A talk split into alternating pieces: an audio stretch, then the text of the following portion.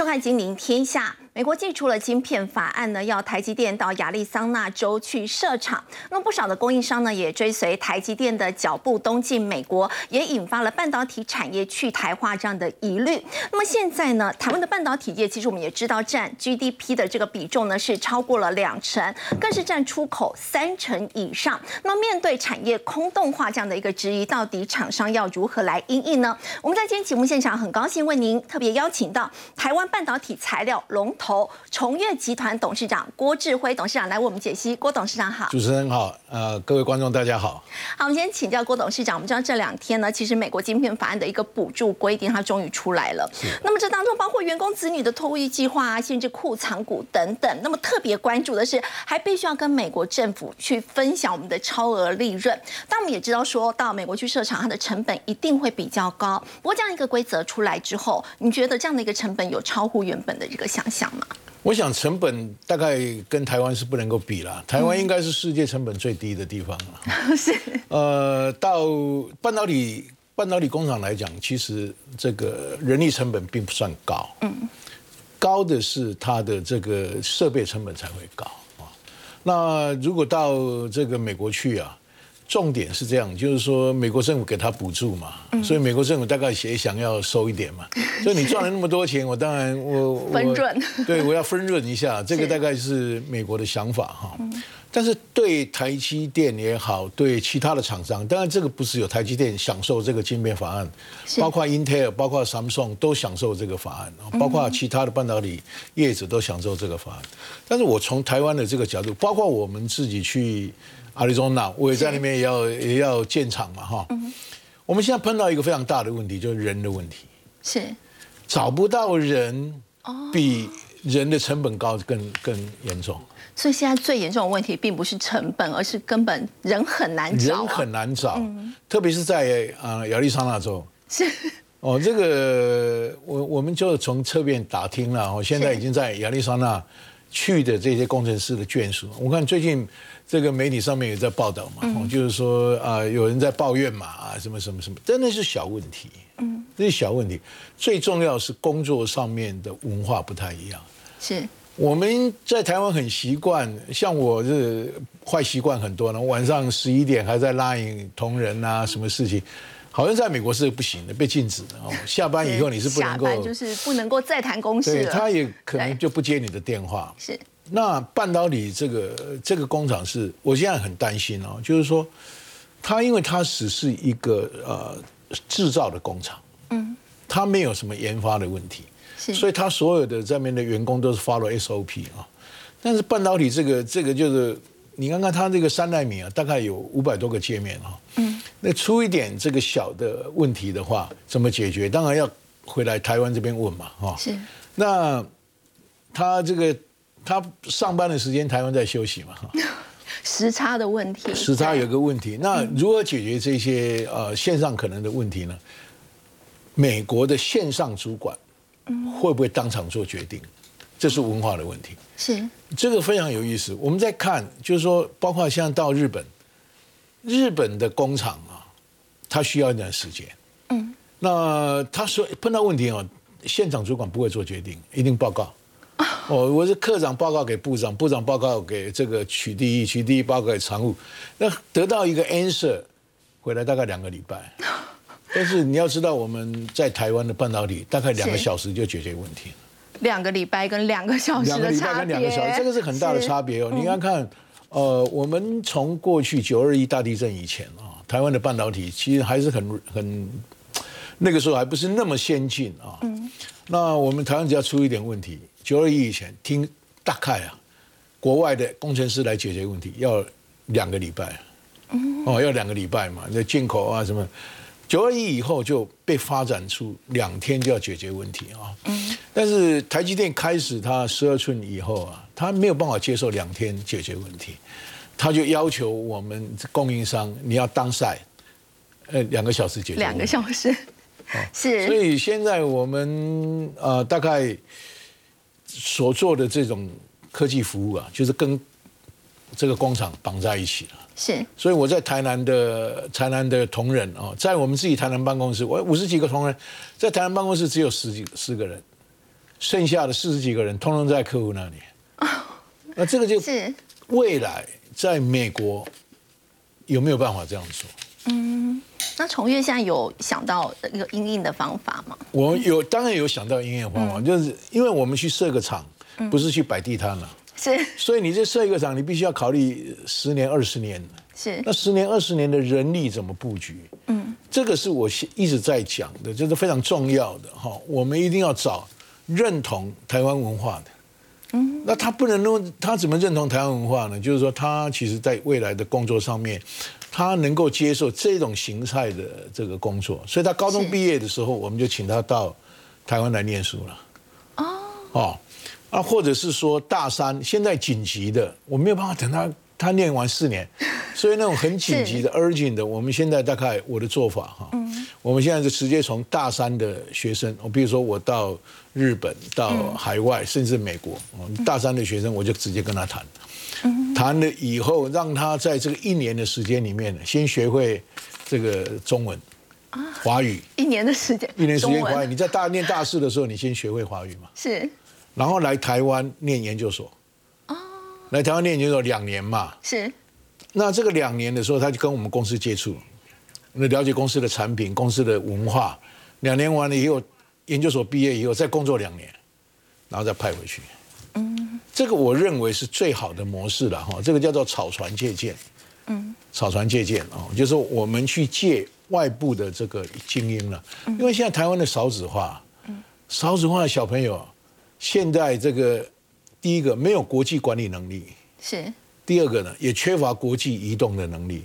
昨天晚上我才跟这个台湾的这个啊某大学的这个就台大了哈，我跟台大管理学院的院长，我就跟他聊天了哈。我说台大必须要扛起这个责任，嗯，教育一批哈服务台湾的企业，在国际化的过程里面，帮助企业呢能够。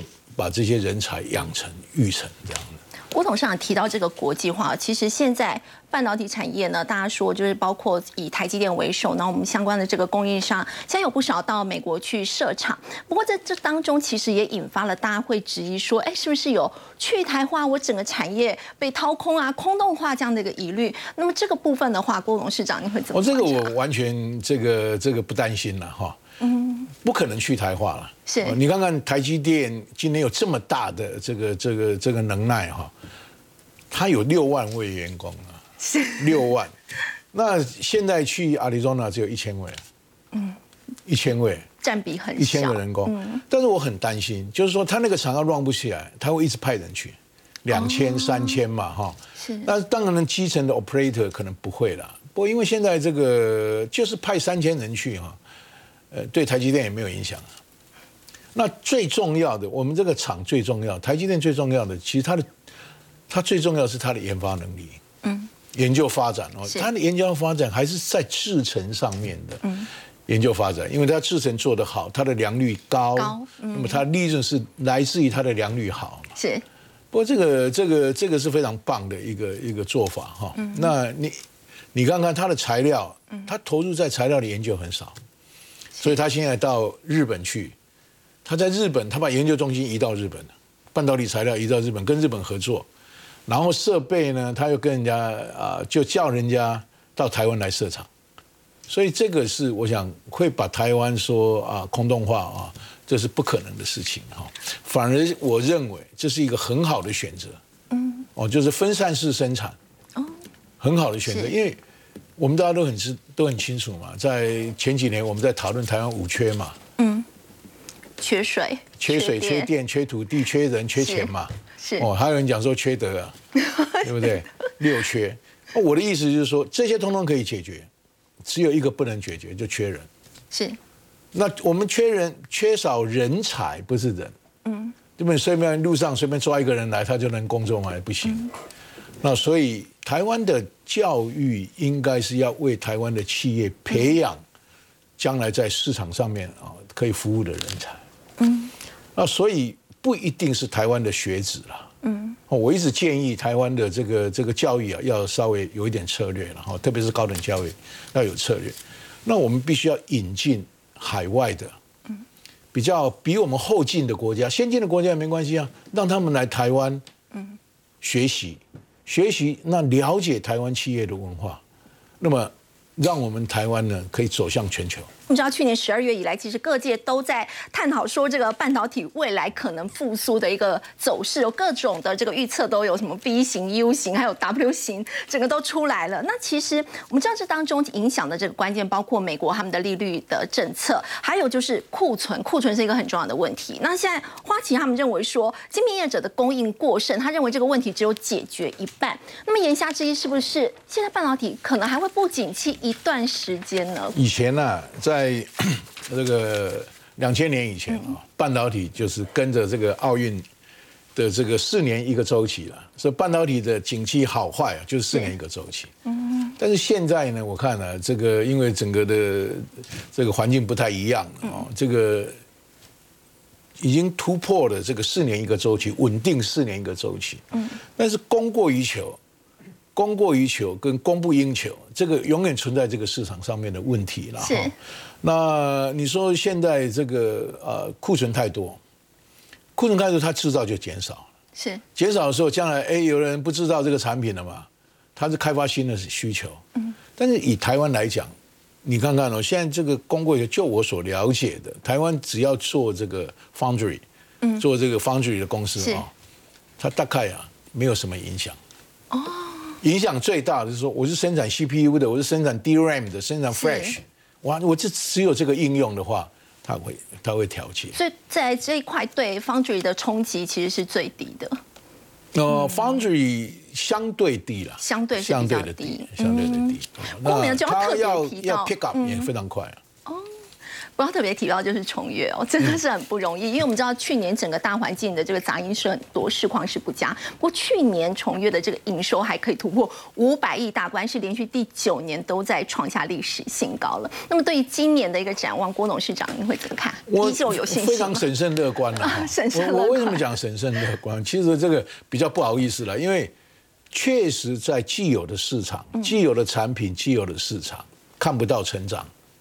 这即使有成长哦，下半年的成长大概也刚好 cover 上半年的这个，因为库存调节。是。但是我们比较幸运了哈，就是说我们已经到美国了嘛，我们到日本嘛，这个 new demand，嗯，我们拿都拿到订单了。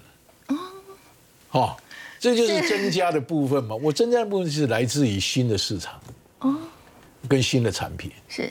所以这个对我们来讲哈，我们啊从过去啊说做单品的服务，嗯，但我们现在不一样。我现在因为到海外去嘛，我现在因为我也担任这个新东向这个的理事长啊，我一直在呼吁啊，台湾这个时候啊有这么好的一个机会，台积电它走到国际去啊，国际里面有很多这个半导体的客户嘛，是我们台湾一定要打国家队。我现在在整合了哈，整合这个供应链平台。所有供应链平台，我国家队出去，我除了 service 台积电，台积电其实在那个很小的当很小的规模嘛。所以还有 service 其他很多的对，然后那个没有一家公司可以赚钱。坦白讲，供应链没有人可以赚钱。但是对我们来讲，我不服务他，不好意思了哈。那我是觉得这是一个非常好的契机哦，是。非常好的一期，让你本来在台湾，本来在中国，我过去在啊这个中国，我的市场做蛮大的，是。就是我们过去能够成功的，事实上靠中国的成长力量也非常大，嗯，那我的策略其实是很简单，我的策略就接近客户，嗯，好，所以你看看在在中国，我大概有十四个据点，哦，十四十四个在每一个十四个都市里面都有我们的 office。那只要有半导体的厂商在的，它有一定的规模，我就在它旁边设 office 或者接近客户，客户随时有需求都找得到。因为因为现在被要求到这样，以前我刚才不是讲说要两个礼拜，后来变成是两天，现在是两个小时，两个小时，哦，两个小时，所以你一定要当 site 在那个地方服务他。那这个是非常有意思，因为从那个经验里面告诉我们，哎，你这个到美国、到日本，过去没有这样。但是我们因为接受台积电的训练，所以我们变成可以练就一番功夫了哈。那我现在只要把台湾的这些啊小的啊中小型的公司或者微型的企业，只要台积电它 qualified vendor 啊，我们都放到同一个平台。嗯，我相信我们去服务这个其他的美国的公司啊，这个 I 公司啊、T 公司啊，OK，是问题不大。嗯，同样的东西嘛。啊，我们过去有这个经验，我们以前在中国服务苏州的客户啊，苏无锡客户啊，南京的客户，通通一样。嗯，所以我的经验告诉我们，这个市场是可以增加的。嗯，那只要我们把整合好，它对台湾的企业哈，就是说在国际化的过程里面，因为我们台湾企业太小，台湾企业真小，那小的企业。未来的环境跟过去啊，台湾传统行业说老板拎个拎一个这个零零七 皮箱啊，皮箱就可以走天下，中小企业跟那个时候不一样了。对，半导体是需要非常专业的这个这个呃知识啊。那我像我们家的这个业务同仁哈，还要跟客户共同开发产品呢。产品要一起开发，嗯，就是它的技术啊，它需要我们因为卖材料、卖零组件，都要共同开发解决问题啊。嗯，哦，所以台积电是要求是非常高的。那也因为这样，让台湾的这些供应链呢，就实力不断的增长，是啊，可以走到这个全球去。但是单独的自己去去处理这个，我觉得国际化的市场的话，成本太高。是。那日本他们不一样哦，日本它是透过大的这个商社。然后再再做 service 嘛，嗯，那我我我我因为这样子的话，我在想说那太棒了，干脆没有赚钱没关系，我出来服务，我们出来服务，那我们出来服务，我们透过这个啊供应链，跟通过价值链的整合啊，嗯，我想这个里面会产生我应该要应得的利益的。是应得的利益，这样。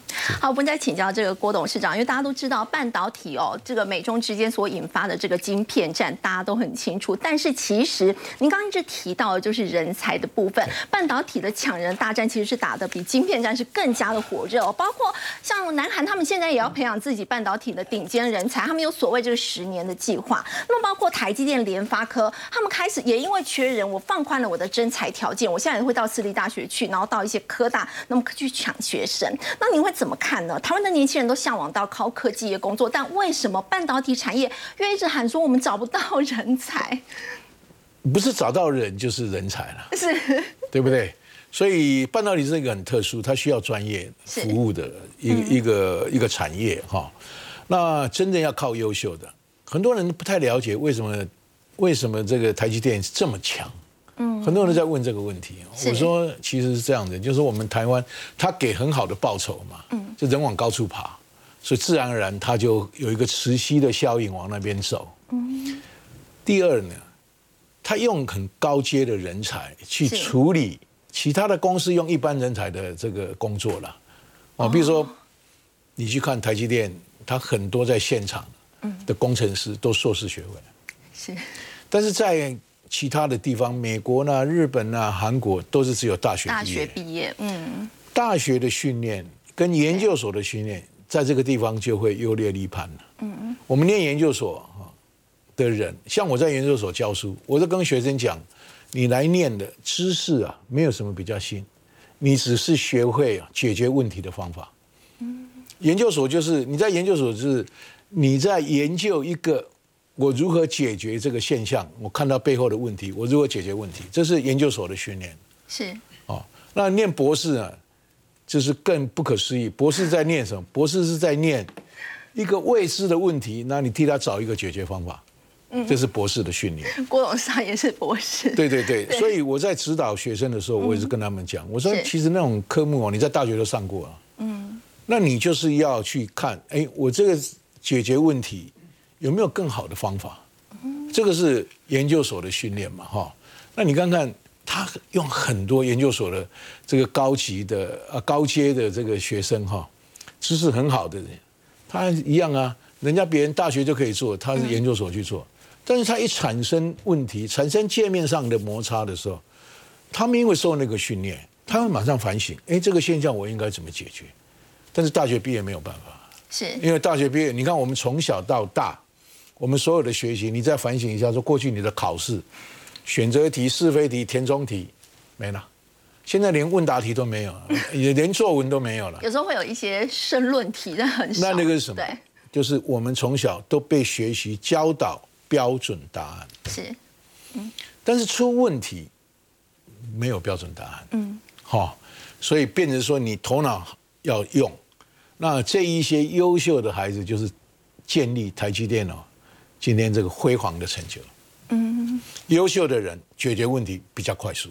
嗯，哦，那一般的人解决问题需要时间，但是因为半导体这个产业呢，它有一个怎么讲，就有一个枯，有有一个有一个怎么讲，科就在那边控被控制住了，因为它有个叫摩尔定律。摩尔定律，对。对不对？两年嘛，两年一个 generation 嘛，你在那边磨磨蹭蹭蹭，两年一下就过了。人家别人一直跑到前面嘛，所以台积电你刚刚它从进入到七纳米、五纳米、三纳米、两纳米，它是一直在走。但是其他的公司哈，全球的公司，它因为都是用大学毕业，嗯哼，就相对的有一点力不从心呐。嗯。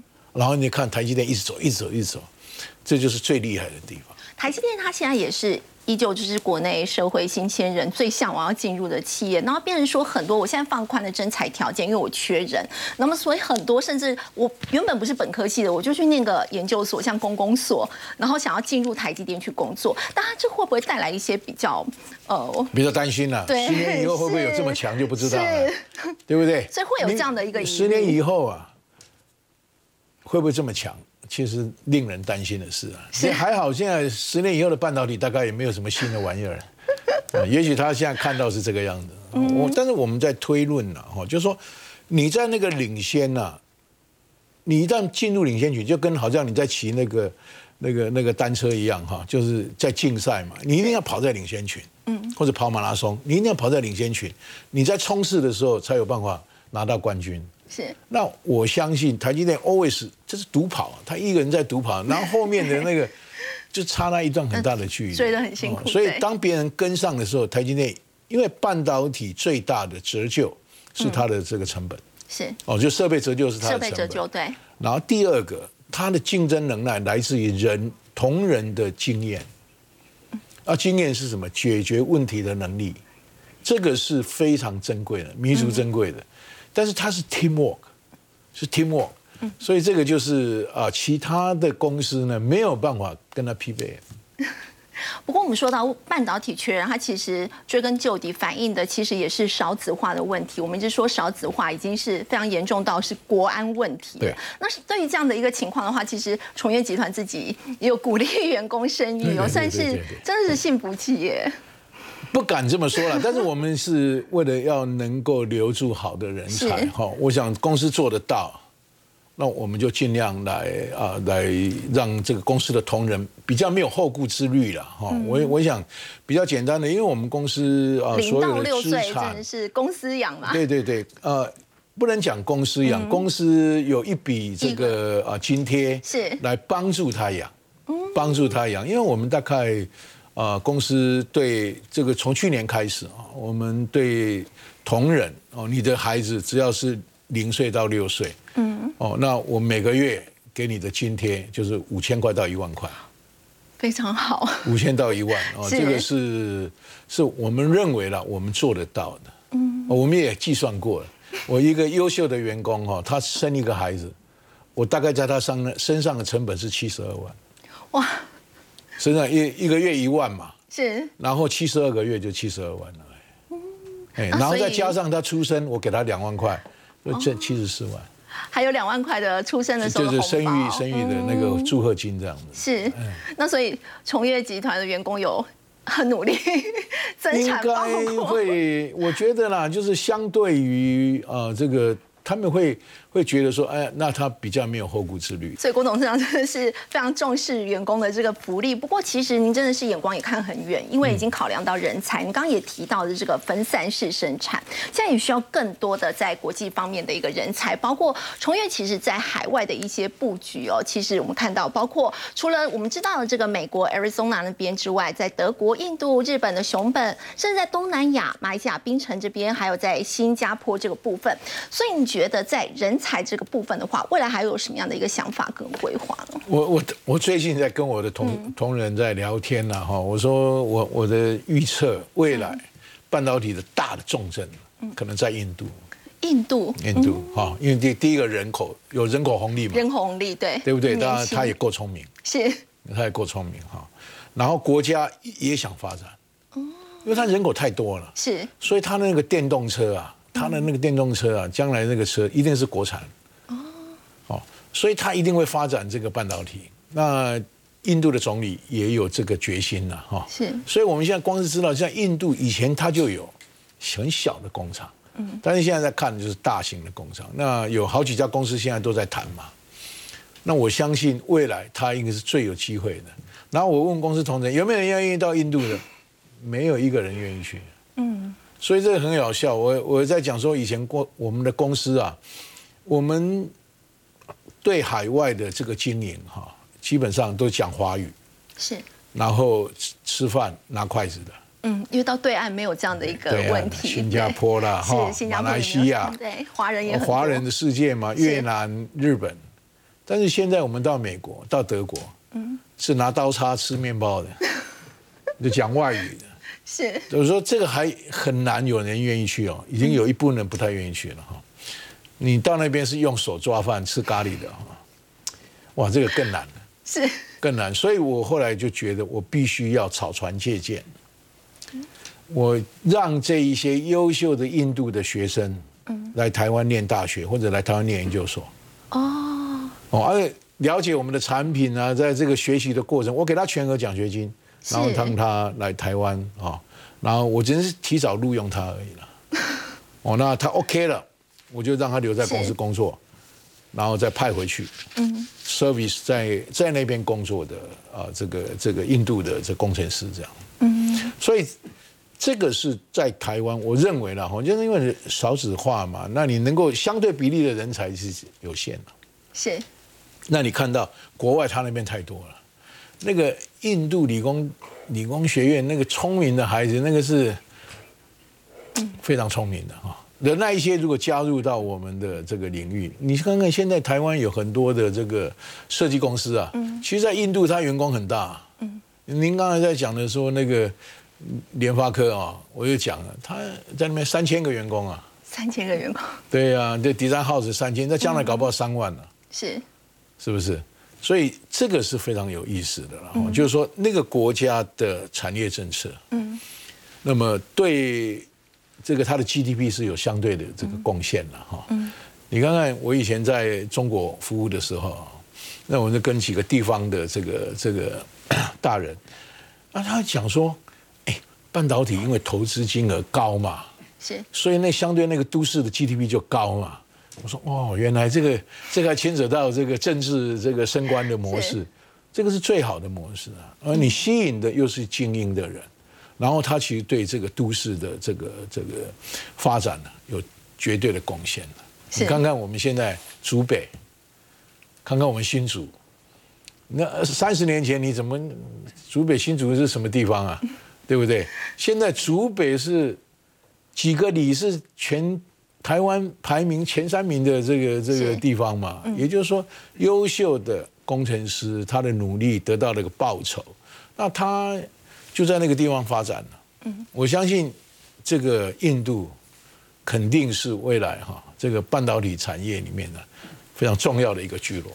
所以在美中贸易战之后呢，其实大家也都在寻找中国加一，除了中国大陆之外，还有没有其他的这个世界公产呢？可以呢来做取代？我们说到随着美中地缘政治的一个演变呢，现在全球的供应链已经变成是一个世界两套系统了。那么到底台湾又应该要怎么样来应应呢？我们先休息一下，稍后回来。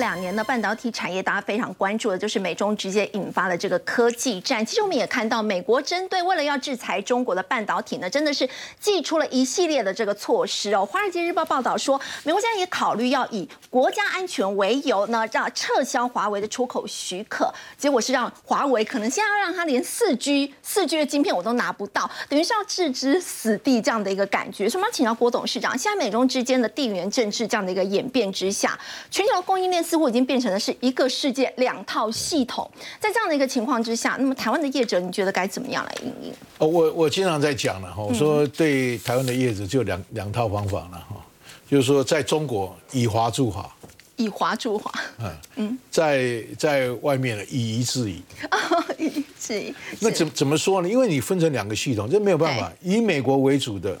这是一条线嘛，哈。是。那以中国为主的，中国市场那么大，它不可能因为美国这样的打击，它就收掉了。那像我们来讲，我们卖的是知识，我们卖的是知识，哈。所以美国在限制它所有的拥有美国籍的工程师不准服务。哦。但他没有限制台湾的工程师不准服务。对。对不对？是。那他说他我美国的美国的技术。跟我美国的设备是不准到中国去，那也只是一小部分先进的部分。其实这个十四纳米、十四、二十二八的这种传统的这个，它没有限制啊。那对中国来讲，它其实中国不应该讲二零二五要超美、超日、超英赶美、超英赶美。美国讲说我是老大，老大哥啊，你要对。比赛了哈，这个我我是觉得这个当然啦，但是没有办法，这个每一个每一个国家都是有自己的目标嘛。嗯。那中国因为在五 G 太强，嗯，好，五 G 它大概 dominate 这个技术啊，八九十 percent 弄好，所以美国一看怕到了，哇，这个不行，倍感威胁。对，然后特别是因为五 G 这个通讯的部分哈，是美国是它发展六 G 嘛，嗯，所以这你看那美国的六 G 会 speed up，它会加快。然后抑制中国，不让你成长。等到我六 G 完全超越你的时候，我就放手了。哦，就是放手五 G，因为五 G 没有用了，就是六 G 更强了嘛，哈，就是速度更快，然后容量更大。所以他等他六 G 先对对对发展完备之后，二零三零年大概就不会就松手五 G 了。但是中国现在不是不会做，嗯，那前几天我想媒体也有报道嘛，哈，就是中芯半导体它有七纳米的这个产品出来，但是问题。问题是你七纳米做得出来，但是没有办法商业运转嗯，就是说它的成本很高嘛。台积电做七纳米做出来一个晶圆，假设可以卖这个两万，你那个做出来晶圆可能连两千块都没有人愿意买啊。但是你的成本可能要五千了。哦，你了解这意思吗？因为就是所有一个晶圆里面，如果说我一千颗 good die，对，那每一颗的价格就乘上一千嘛。嗯。那我这个一千颗里面九百九十八颗都是坏的，只有两颗好的，你人家愿意花那个钱？不愿意花钱去买。嗯，它主要是在这个地方，它不是做不出来，而是成本高。是。但是如果在军事上，在国家的系统上面，哪有什么成本的问题？对不对？所以中国台就讲说，没关系，你限制我，嗯，我总是会找到一条路的哈。但是就我们在商言商呢，就我们商业的这个角度来看，当然它会啊受到很大的这个挤压了。不过我在想呢，因为美国是一个自由贸易的倡议者嘛，呃，这个这个当然他用国家的这个立场来跟这个厂商沟通，厂商不见得会理他啦。但是他国家很厉害，你这不理我，我就查你税啊。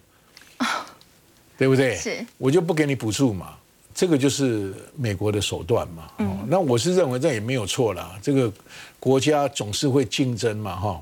所以这个两极化以后，我们业者怎么办？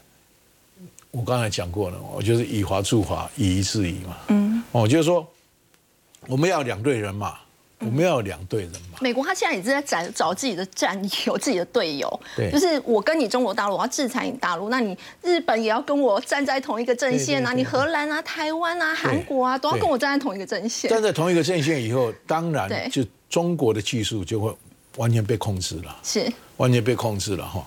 那这个是对中国来讲伤害非常大的。嗯，为什么？因为半导体不是一个人、两个人可以做的事情，它是要一群人有默契的人在做的事情。是，我简单的讲是这样，就好像你今天打棒球啊，那棒球你的投手很厉害，大鼓大鼓响鸣，其他的都乱七八糟的，赢不了球了。嗯，哦，所以半导体是这样的一个结构，靠一个人是不行的。你看看过去我们有很多台积电非常优秀的个人。到那边去，还是你没有办法把它整个带起来。那说变成像一个 team 过去。嗯。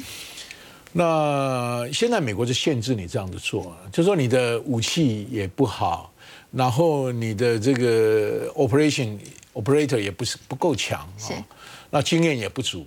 那你会渐渐在这个商业市场上面 delay 了。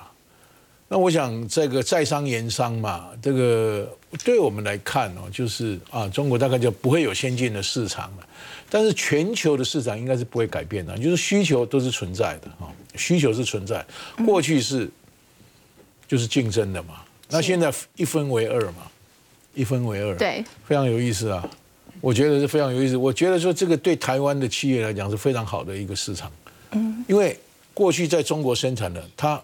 不准你生产，就是会移到外面，这是需求还不改啊。嗯，所以你好好的 follow 美国这条线也不错啊。但是 follow 美国这条线会不会到美国去生产不一定啊。嗯，因为美国不是一个制造业的好地方啊。美国人太自由了，哦，美国人他不受这个团队的约束了。嗯，所以美国你看美国的这个电影看就知道，都是个人英雄啊。Batman 啊，Superman 啊，对不对？都是英雄嘛。个人英雄主义了。对。但是我们坦白讲，我们都是习惯团队运作啊，团队运作。所以这个基本上我在看，美国它会发展服务业，但是不会发展制造业了。嗯。那台积电这个是比较特殊啦，因为台积电只有台积电能够生产这么高阶的晶片嘛。是。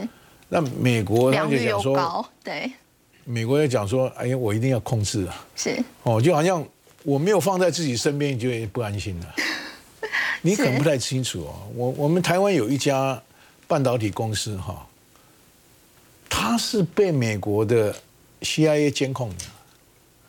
嗯嗯，CIA 就是透过那个监控系统，每天看着你，你的来来来宾是谁，谁有没有进到你的无尘室，他都非常清楚。因为它是生产它 CIA，就是美国的这个这个非常重要的晶片嘛。其实也可以看得出来，台湾其实，在科技界非常重要，非常重要的它是非常重要的一个公司。你看看，它是被 CIA 完全 control。好，我们先休息一下哦。刚刚郭董有特别提到，其实半导体产业它打的是一个团体战，就像是打棒球一样。其实呢，郭董他也有一个奥运棒球梦。我们先休息一下，稍后来了解。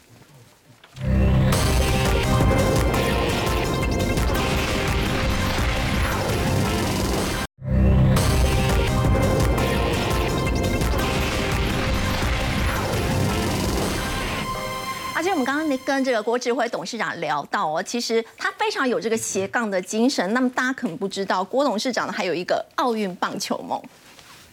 对，你好像一度要想要加入这个中职嘛？嗯，我我其实很对不起我的球迷然后我以前讲过说我要加入中职嘛哈，但是我后来发现，呃，现在已经有六队了。对，不不是我。其实第六队我一直在考虑要不要加入哦。当你，当初我讲说我要加入第六队，但是我后来发现这个环境哈，呃，可能第六队成立啊，大概也没有也没有什么意义了哈。是。我那天跟那个辜仲亮理事长讲说，你看看你的兄弟队，台湾两千三百万人，你的你的粉丝一千万，剩下的一千三百万由我们剩下的五队来分，那我如果是第六队，可能分不到两百万。这两百万是不足以支持一个职业棒球队了哈。是你看看日本，日本一亿两千万的的人口，它是十二队，嗯，所以一队是一千万。是美国三亿人口，三十队也是，呃，这个一千万人，这个 support 一队哈，这个是已然有那个规模。韩国五千万人口，韩国有十队，那是五百万人一队嘛。对。但我们台湾，你看看，就是平均来讲。还不到四百万支持一队了，就是它相对的那个市场市场太小。你看你这个，因为直棒它虽然是一个比赛，是，但是它其实是一个 entertainment。嗯，哦，这是一个 entertainment。你看看，哦，很多人去不是去看比比赛，去看那些跳舞的这个妹妹，哦，拉拉队，享受那个氛围，是 enjoy 氛围。你看看现在还有 band 可以在那边唱歌，它完全是一个娱乐。娱乐，对。我认为，当然对我来讲，棒球是我最爱。我曾经担任过这个棒协的副理事长。嗯。我一直希望台湾的棒球可以在奥运露脸。二零二八年的时候，它就恢复城市比赛项目了。二零二八年在洛杉矶呢，它就变成又回来一个项目。是。二零二零年是台湾最最有机会的一个项目，可惜我们没有去打嘛。嗯。对不对？那我那时候跟日本的职棒的这个这个某队的这个社长啊，我们有一个默契了。我当初讲说，我那夸海口啊，我说我要带一台湾一个球队啊来加入你们日本职棒。他跟我讲说，老郭，你一起塔个派，我们日本人哦很现实的哦，比赛如果知道结果是不会去看的。我说哦，你讲话太毒，难道我台湾有那么差吗？他也觉得不太好意思，因为我们是太好的朋友，讲话有的时候口不择然啊。后来他又来碰到我的，他说，哎，这样子好不好？二零二零年。你们台湾哈在东京奥运会打前三名，那一队就留下来打我日子。哎，我觉得不是只有个选手个人去打日子，而是全队都打日子。是，就是我的哇，太棒了！就很可惜，这个二零二一年我们没有参加嘛。嗯，对。那二零二四巴黎他是没有这个项目，二零二八恢复这个项目，我觉得太棒了。我现在还有五年的时间可以准备。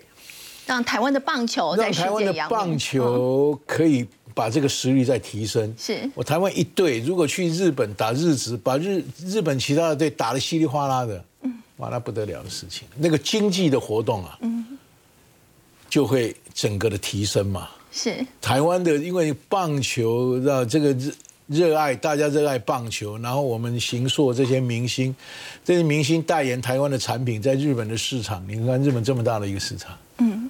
对不对？亚洲这么大的一个市场，红包的这个心呢，就是棒球。嗯，国球。国球嘛。嗯。你看大家讲说，哎呦呦呦，我小的时候都起来半夜起来看电视，喜欢嘛哈，才会半夜起来看的嘛。但是我们台湾的棒球，你看现在哦，少棒、青少棒、青棒都很强哦。现在 U 十五、U 十八都可以拿到冠军，U 二十三就不行了。嗯。所以，我现在有一个计划，因为我自己有承承棒哈，我自己有一个球队，先先琢磨在承棒这个部分。对，那我有答应这个顾忠亮理事长啊，我我我们他非常有心的哈，他也希望把台湾这个棒球拉起来，所以我现在就是希望啊，这个企业来认养大学的这个甲组球棒，甲组的这个这个棒球队。是台湾现在甲组的棒球队哦，这个大专甲组棒球队有二十几队，嗯，哦，那就相对的，就是企业去认养的话，就有二十几队企业企业队了嘛。现在台湾企业队只有十一队，十一队里面还有六队是城市队，你真正的企业是不多了哈。那我说我我其实我们的城棒哈，当然要花点钱啊。城棒我我们大概大概要三千万到五千万的这个费用啊。那直棒现在是多了，直棒现在都要两三亿了。我那天听那个 一个朋友讲说，哎，你还还好，你没有去那第六队。台钢讲说他现在要花三亿，三亿，他花三亿，然后去年又花了一亿多，他花了五亿，明年才可以参加比赛啊。那这个是没有意义的事情，因为是一个 entertainment，然后你花那么多的钱，然后他的 revenue 又那么少。除非你是非常有心，很少了。像我的意思就是说，没关系，企业对，包括现在哈，金管会啊，要求所有上市贵公司在 ESG 上面啊，嗯，要多花一点这个成本，是啊，去重视这个环境，重视社会关系，社会的这个这个跟这个这个公司治理，社会关怀。我说哈，社会关怀跟员工福利啊，就是 S 的部分，social 的部分，那把棒球放进去嘛。不要说只有棒球，为了员工的健康，所有的运动都可以放进去。哦，不过刚刚郭董有特别提到呢，ESG，而重院又在 ESG 方面做了哪一些的这个努力呢？我们稍后请他来分享。先休息一下，稍后回来。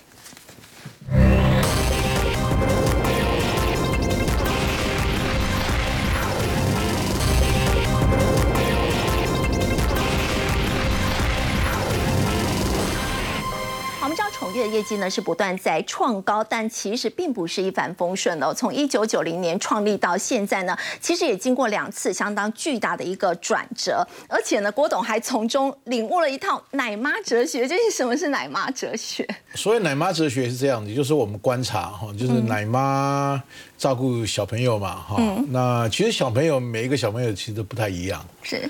但是奶妈，人家认为她是非常呃称职的奶妈。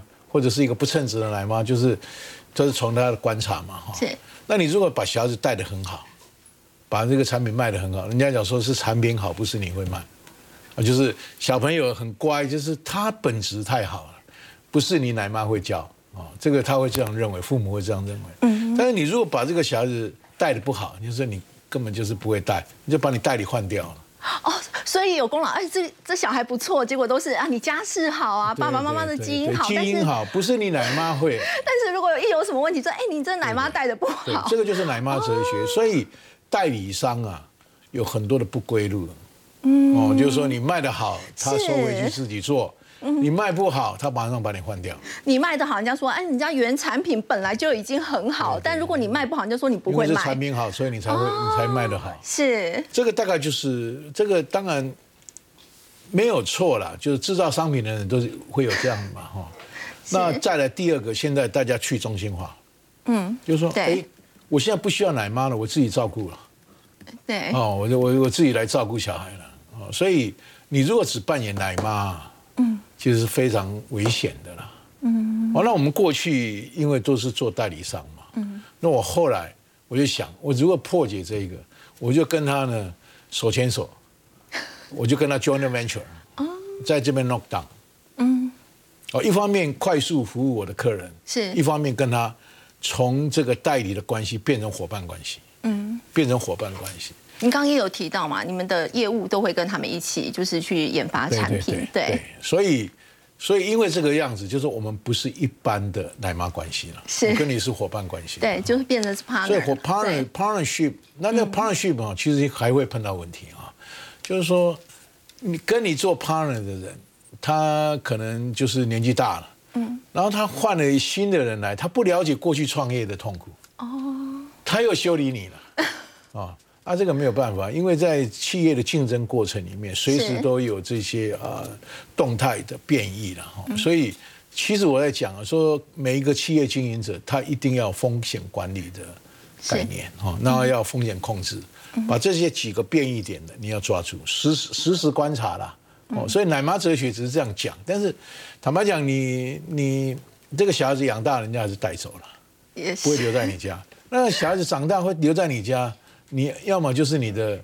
你的女儿嫁给他吧，或者是你的你的儿子娶她吧。好，不过我们说到 ESG 哦，这特别还要看到像是水资源的处理跟再生、空调机电工程、废弃物的清运、公共工程，其实这个这个部分其实非常衍生出来的。对，从我们做过去从半导体哈，后来衍生废弃物的清运，那个是这样，就是说我们帮台积电啊，它它它这个废水，然后就经过处理又有一些污泥嘛，嗯，那这个污泥你要你要处理嘛。所以我们后来又把这些污泥运到高雄我的一个工厂，然后把这个污泥呢转换成萤石。